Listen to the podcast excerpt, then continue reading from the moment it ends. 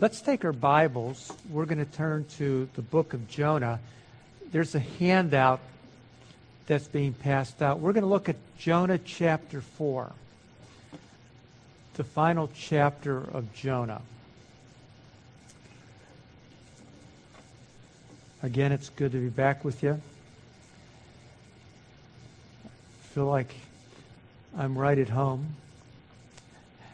know the know Ken Rapp, uh, Ron Biggs, various other people. Um, I remember uh, Ron tried to teach, I think, both my sons how to play a trumpet, and he said they were hopeless. Well, he was right. so, anyway, but it is enjoyable to be back with you. This morning, we're going to look at the book of the final chapter of the book of Jonah. And we're going to speak about correcting spiritual pride. Correcting spiritual pride. Jonah obviously had a problem with spiritual pride. If you're, we're not going through the first three chapters, but if you're familiar with the book, in Jonah chapter 4, Jonah is not where he should be. He did not want to preach to the Ninevites. And further, when he does, and it looks like God's going to spare him, he's very, very angry. He's ticked. Now, I don't know about you, but there's a lot of things about Jonah I like. We're comparable. I mean, uh, he had a real problem with his arrogance, his spiritual pride. Yet I think we all struggle with that. I don't think I'm unique when I say I, I fight spiritual pride. Uh, that's been a problem all my life. And if I think we're all objective and honest with ourselves, you have the same problem. In fact, uh, Ben Franklin said this about pride. There is perhaps not one of our natural passions so hard to subdue as pride. Beat it down, stifle it, mortify it as much as one pleases. It is still alive. Even if I could conceive that I had been completely over I had completely overcome it, I should probably be proud of my humility. Well, I think that's true. I mean, I've known some people that claim that they got victory over pride. The fact that they were telling me that with a smile on their face means they hadn't solved the problem. So, this is something that we all struggle with. Pride is a problem for Christians and non Christians. However, it is especially egregious for those of us who claim to follow the Lordship of Christ. Because, see, that's antithetical to the very nature of our repentance and faith, at that point, we were fully submissive to Christ's Lordship. But then afterwards, I lose sight of that, and it's about my way. It's not thy will be done, but my will be done. That's the problem we face as believers as we grow in grace. However, Jonah gives me does hope, does give me hope in my sanctification pro- process. And there's three ways that he gives me hope, or at least we can we can look at him comparatively analogously. First of all, as Jonah had to fight the good fight of faith, as the book of Jonah reflects, I must also struggle with fighting the good fight of faith.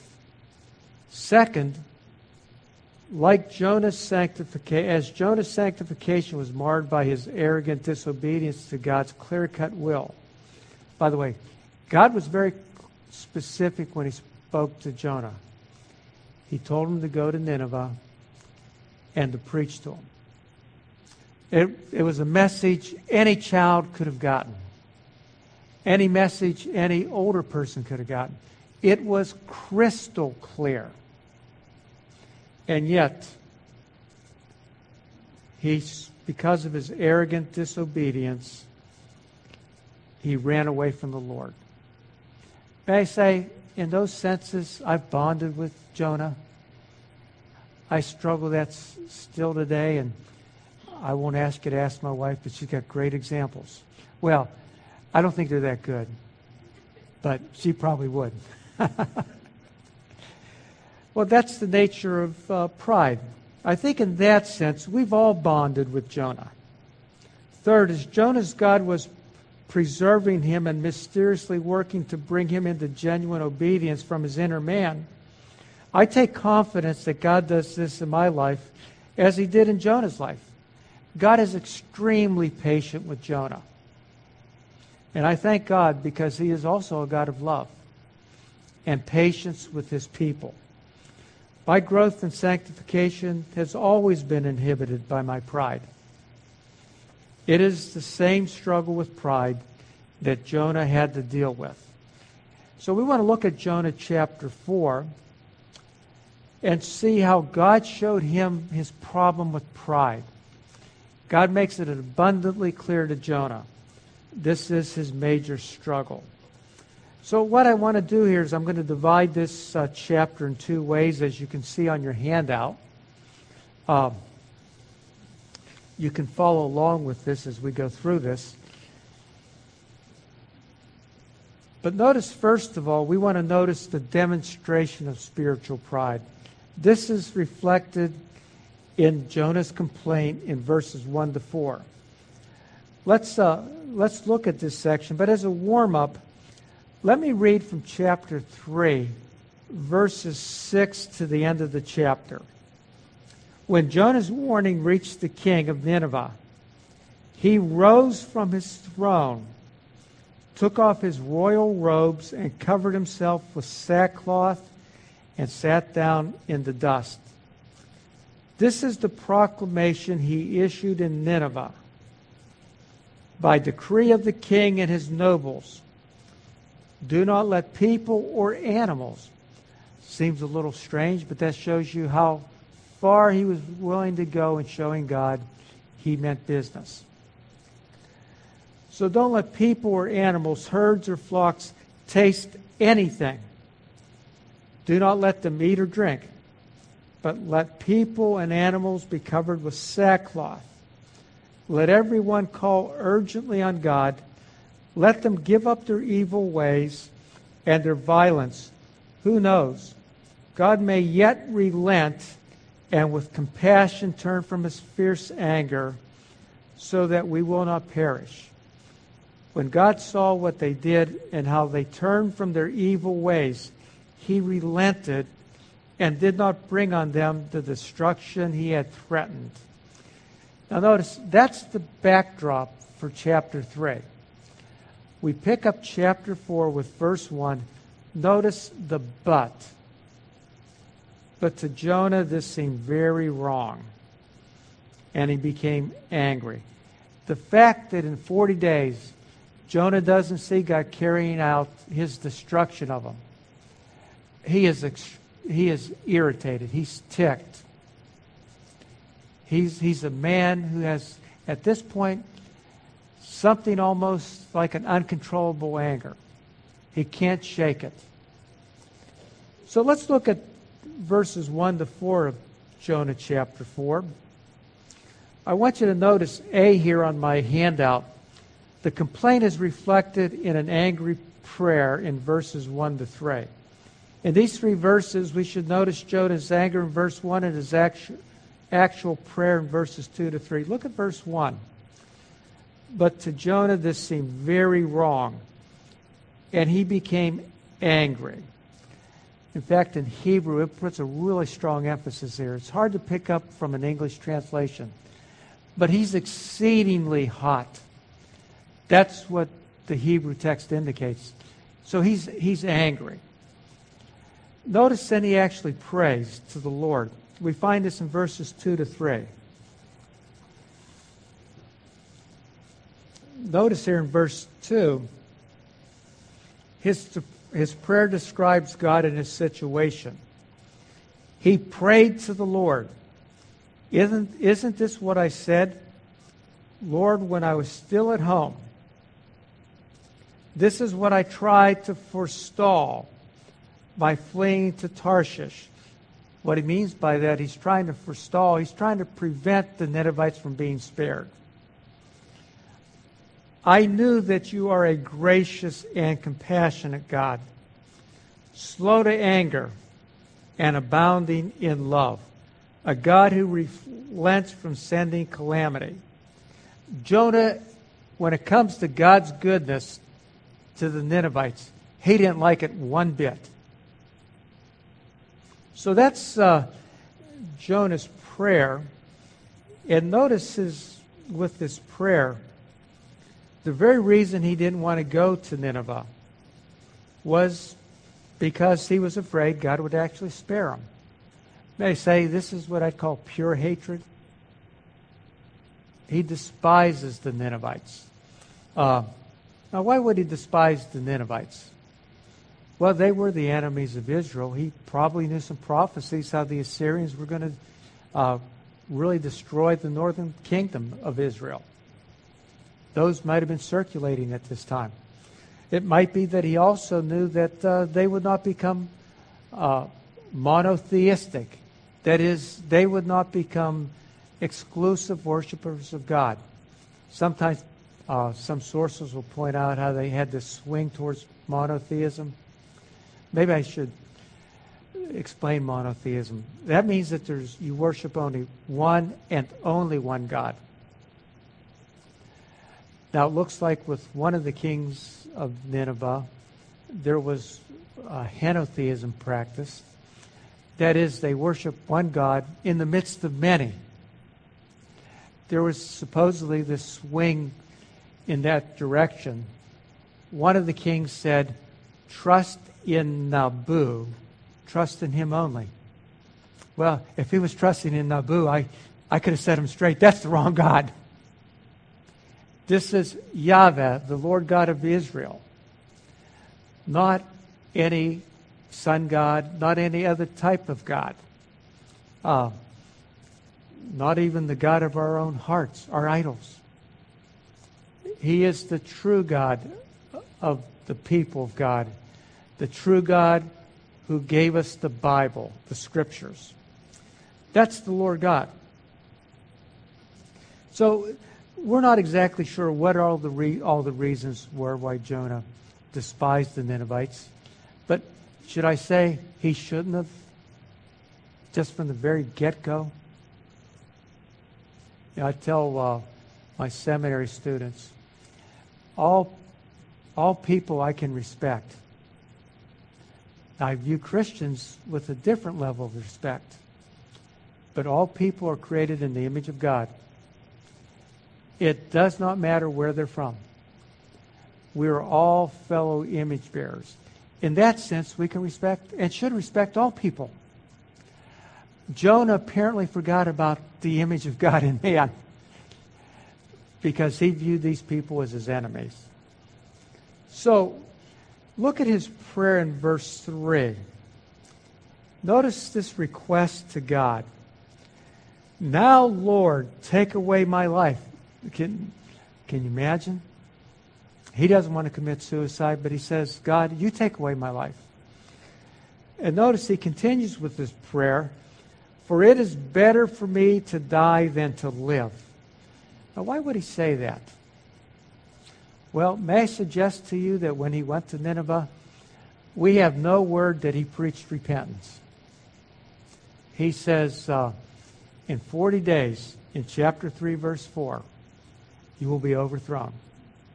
He doesn't tell them to turn to God. I take it that that's the big idea for his message. The fact is, maybe his prophetic pride is on the line. God is not destroying them. He, turned them, they were, he told them they were going to be overthrown within 40 days. It's not happening. It could be just his national pride. But, friends, it is clear cut pride. That's what drove him. So to me, here we have this prophet wishing to die. When in chapter 2, he was excited for life when he was thrown up by that great fish. But now he wants it ended. Well, notice also verse 4, point B, the complaint is challenged by God's question. Notice how God challenges him.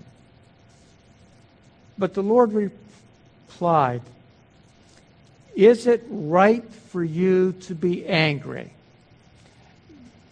Do you have the right? Is it my gift to you to have that capability to be so angry? And the answer is no. He doesn't have that right. But Jonah doesn't recognize it. He's a little dense here.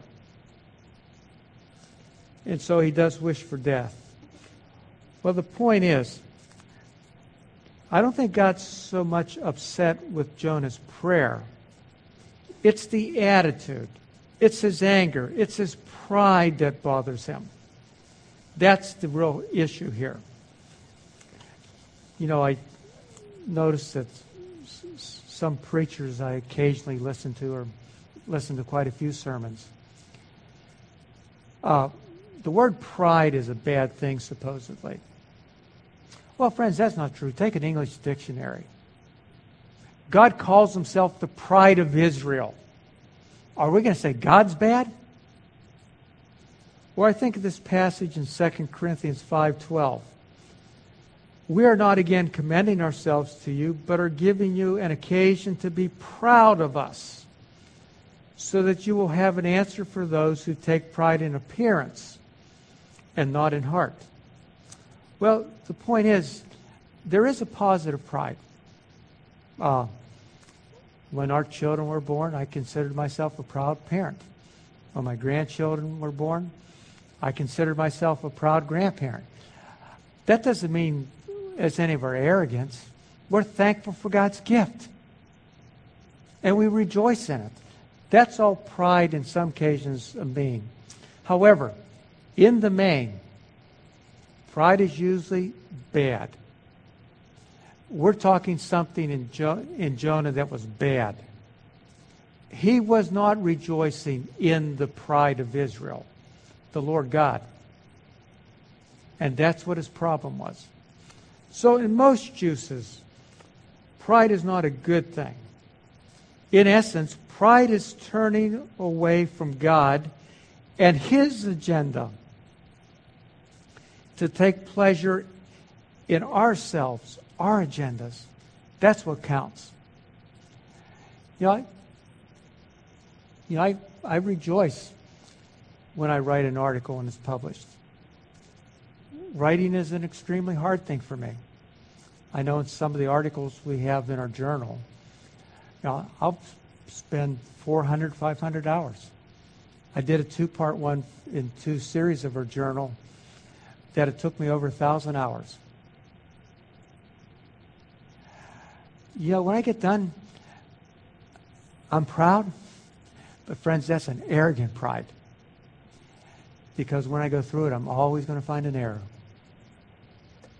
But, friends, even there, we should rejoice in what's clear in God's revelation, but not what I'm creating.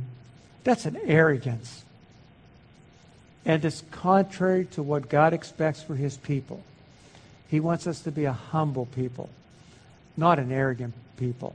He wants us to be saying, Thy will be done, not my will be done. And yet I'm afraid that that is so often the case.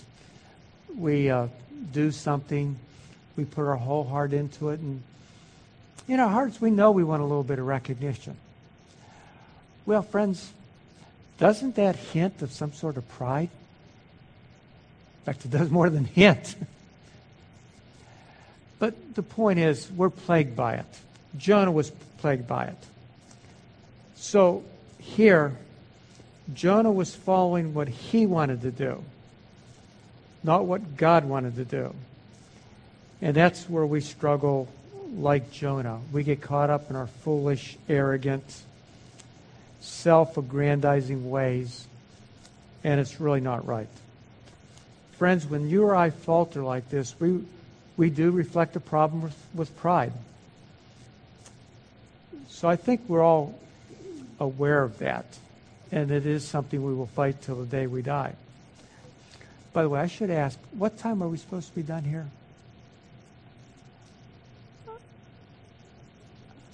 Twelve o'clock? Okay, that sounds good.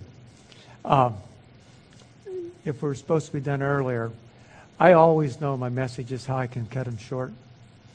I'm a creature of, of the clock to one degree or another. I mean, give or take a few minutes five, ten minutes, 15. I mean, I try to keep it to five, especially when you get close to that noon hour because everybody's stomach is already turned me out or turned me off. So, yeah, I, I can handle that. You know, I remember reading this story by that Harry Ironsides tells. Harry Harry Ironside told a story about a young Scottish ministerial student, James McDougall. He was a great student. He was also a great speaker. So one morning he was uh, giving a message, and he knew he had it. This was it. And he went up into the pulpit with his head held high. And when he got up there and he gave his message, he forgot some parts. He just stumbled. And so when he got done, by the way, that's happened to me a number of times. And uh, when he left, he went down with his head held high. The old sexton said, if he had gone to the pulpit the way he came down, then he would have come down the way he went up. Now, there, there's a lot of ramifications to that, but there is an element of truth. Um, I can still remember the first sermon I preached when I was a senior in college. It was at our home church. And I had this half hour message that I wrote out. And when I looked over those faces, I got so panicky. I lost where I was in my notes, and we were done in 10 minutes. Well, Many said that was one of my greatest sermons. but the point is, you get nervous, you fear man.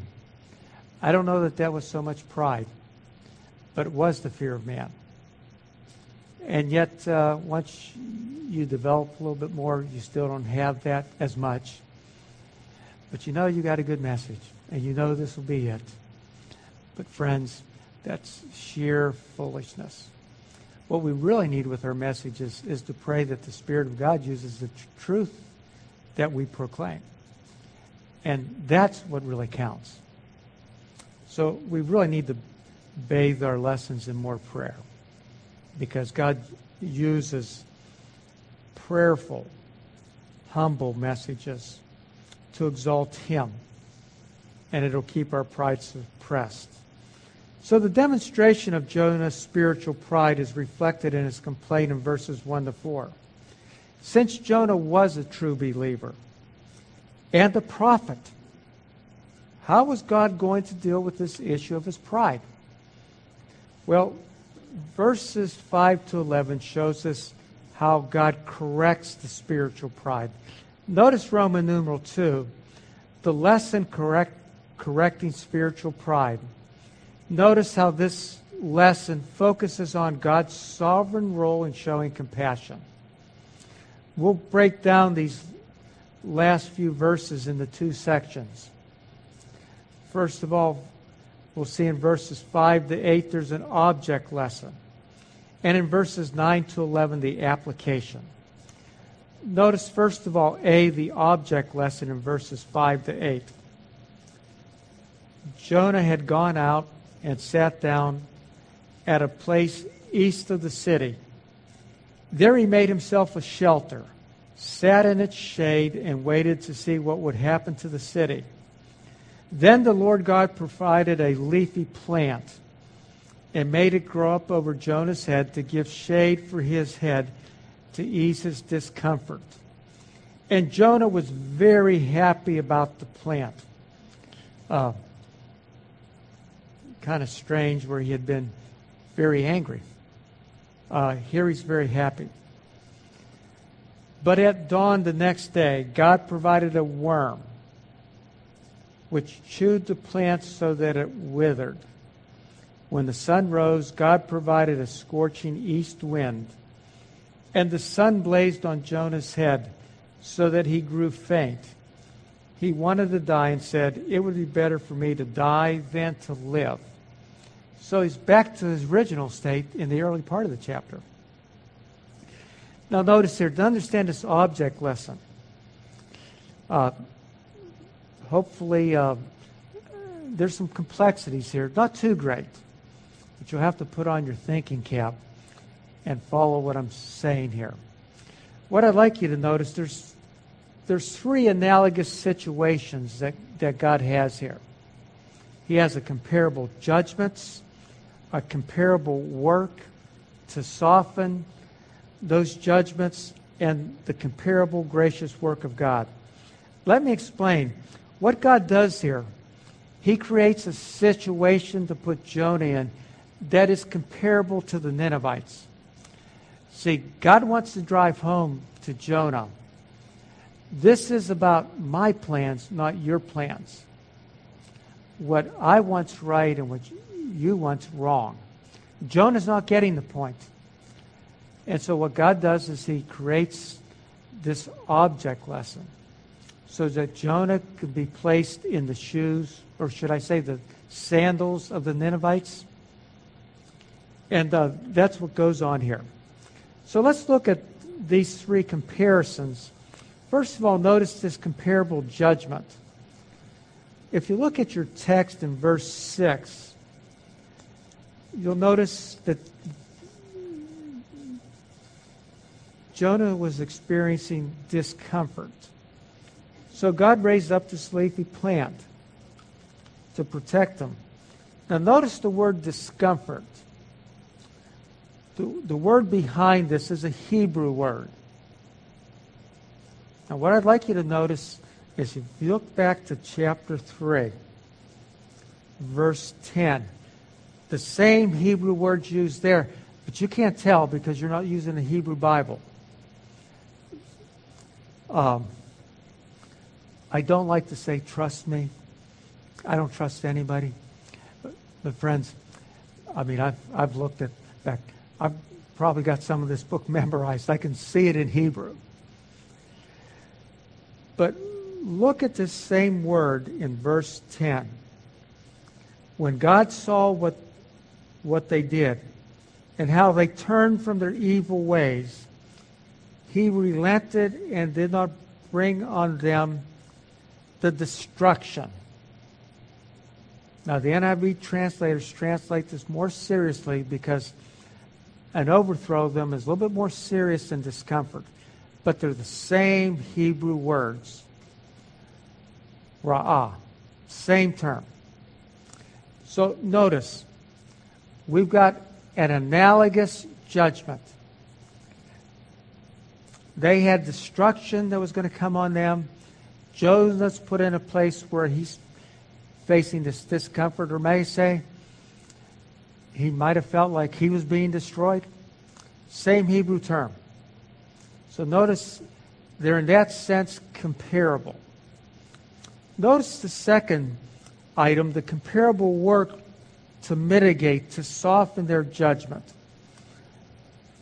Jonah was an object who needed protection from the destructive heat, just as Nineveh was an object who needed protection from the destructive judgment of God. In, in the Middle East, it really gets hot. Extremely hot. I can still remember when we went to Israel back in 2000. We had a seminary study tour. So we went to Jericho. We, we made the mistake of going there at the end of June, early July. And I'll never forget when we were in Jericho. It's 120 degrees. I mean, I'm just sweating to death.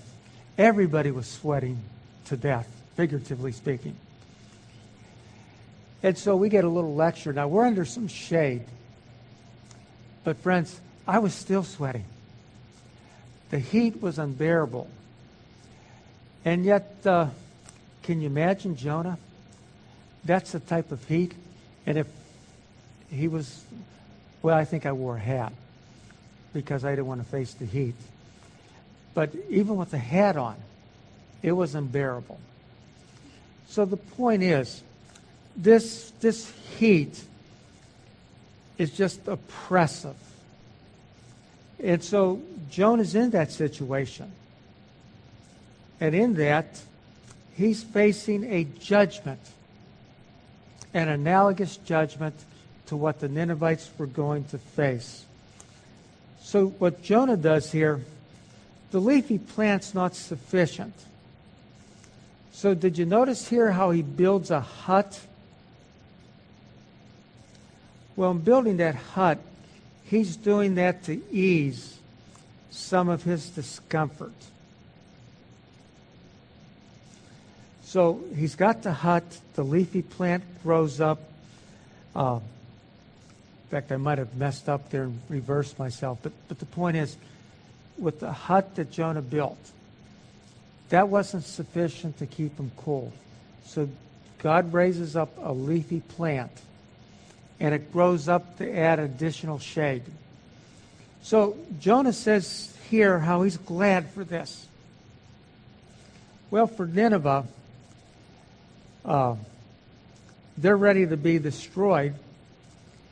And uh, what they did to, to uh, protect themselves, they went through this ritual of repentance.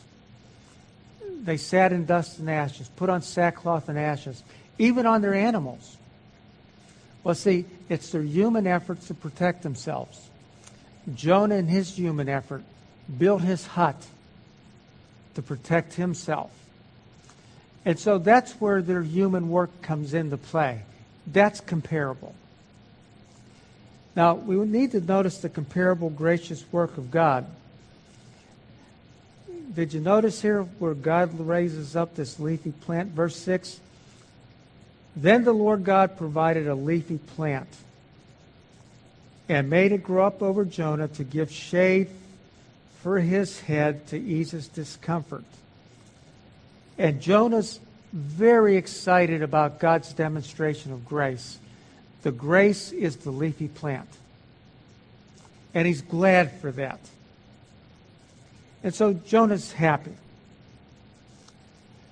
For the Ninevites, God will have is going to spare them completely. That's a work of divine grace. So notice here what God does so Jonah gets the point. So have I lost you on that? You, you got the judgments, you got the works, you got the Ninevites going through this ritual where they put on sackcloth and ashes and sit in dust. Jonah builds himself a hut. Comparable works, or should I say analogous works. And then we have the operations of God's divine grace. God raises up for Jonah this leafy plant and for the Ninevites, God does not destroy them. That's a demonstration of divine grace. Each gets some grace. Here's where God makes the point to Jonah. His demonstration of grace to this proud, arrogant prophet, this leafy plant, that's removed within a day. So when he gets up the next day, he faces the heat. Well, the point is, is the object lesson is that we had comparable situations. What God does is he removes his grace from Jonah. Look at verse 8, 8 again. Not only did he remove the leafy plant, he intensified the heat. When the sun rose, God provided a scorching east wind and the sun blazed on Jonah's head so that he grew faint. This east wind is what uh, is referred to as a Sirocco wind. Um, when we were in Israel, we experienced a little bit of that uh, when we were in southern Israel, in the area of Jericho. What happens is when that wind picks up, it intensifies the heat. Um, you know, I haven't been to many desert places except for when we were in Israel. And it's excruciating. Well, what it does is it takes a hot situation and it makes it even hotter. And Jonah's facing that. And as before, you can guess Jonah's reaction. He says, It would be better for me to die than to live. An extremely selfish person. He can't take the heat. By the way, I don't know that I could take the heat either. But God is doing this to put Jonah in his place. So here, God removes his grace to Jonah to drive home the point of his object lesson. But let's look at the application here in verses 9 to 11. Notice God's question in verse 9. But God said to Jonah, Is it right for you to be angry about the plant? Well, notice Jonah's response in the last part of verse 9. It is right for me to be angry about the plant. And I'm so angry, I wish I were dead. Well, the point is, Jonah's just steaming.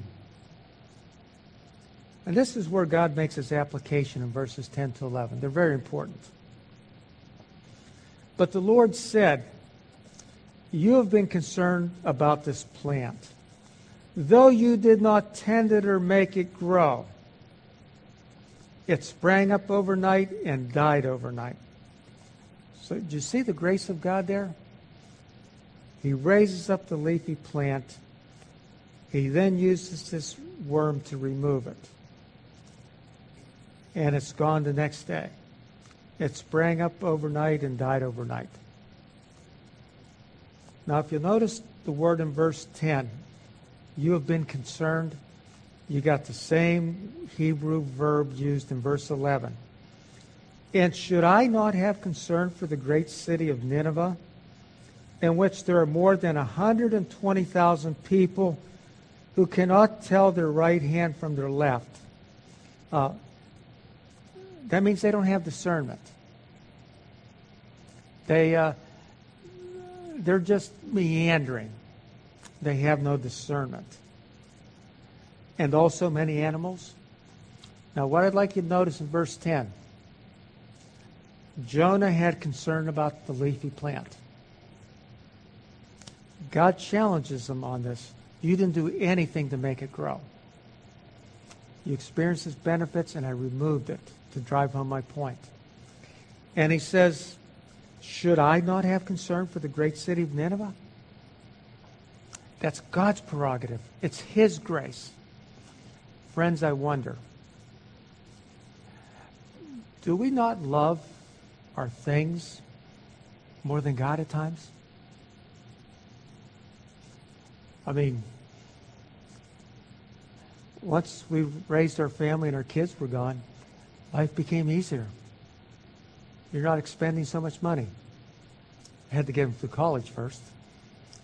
But, you know, financially, you're in a little bit better shape you just you've lost three people who drained you as far as food, emotional stamina, uh, uh, all those things that can drive parents nuts.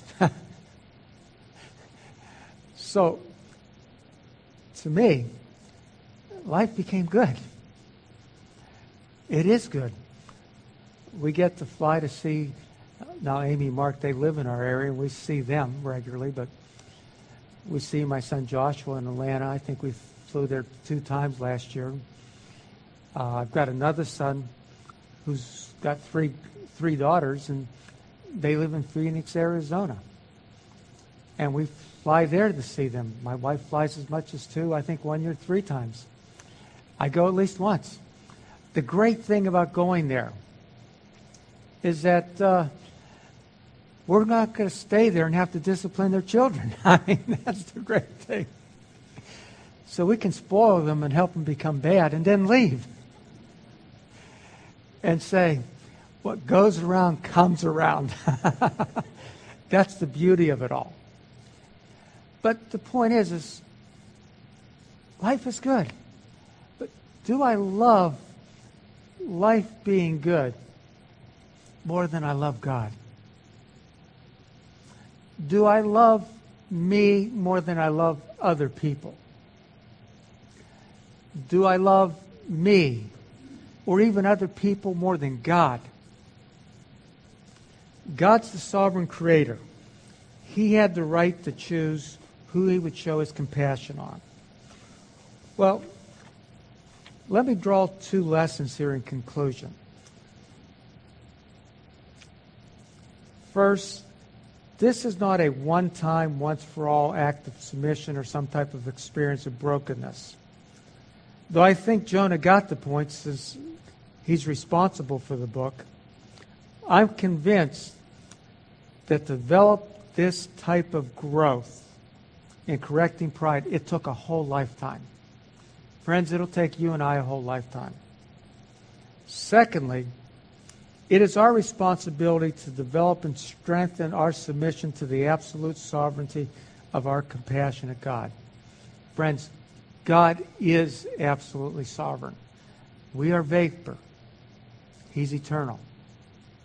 Friends, we do this by a diligent study of God's Word, by our fellowship with other believers in our assemblies, and by our active involvement in carrying out all facets of God's expressed moral will. The point is, that's how we grow in correcting spiritual pride. My point this morning is this spiritual pride is corrected as we submit ourselves to the absolute sovereignty of our spiritual, of our compassionate God. That's the point. Spiritual pride is corrected as we submit ourselves to the absolute sovereignty of our compassionate God. Let's close in prayer. Our God and Heavenly Father, we thank you for your work of grace in our lives. We thank you that you've given us opportunities to serve us, to serve you. And may we in this learn to submit our pride to you. May we be able to say, Not my will, but thy will be done. Help us to grow in correcting this perennial problem with pride.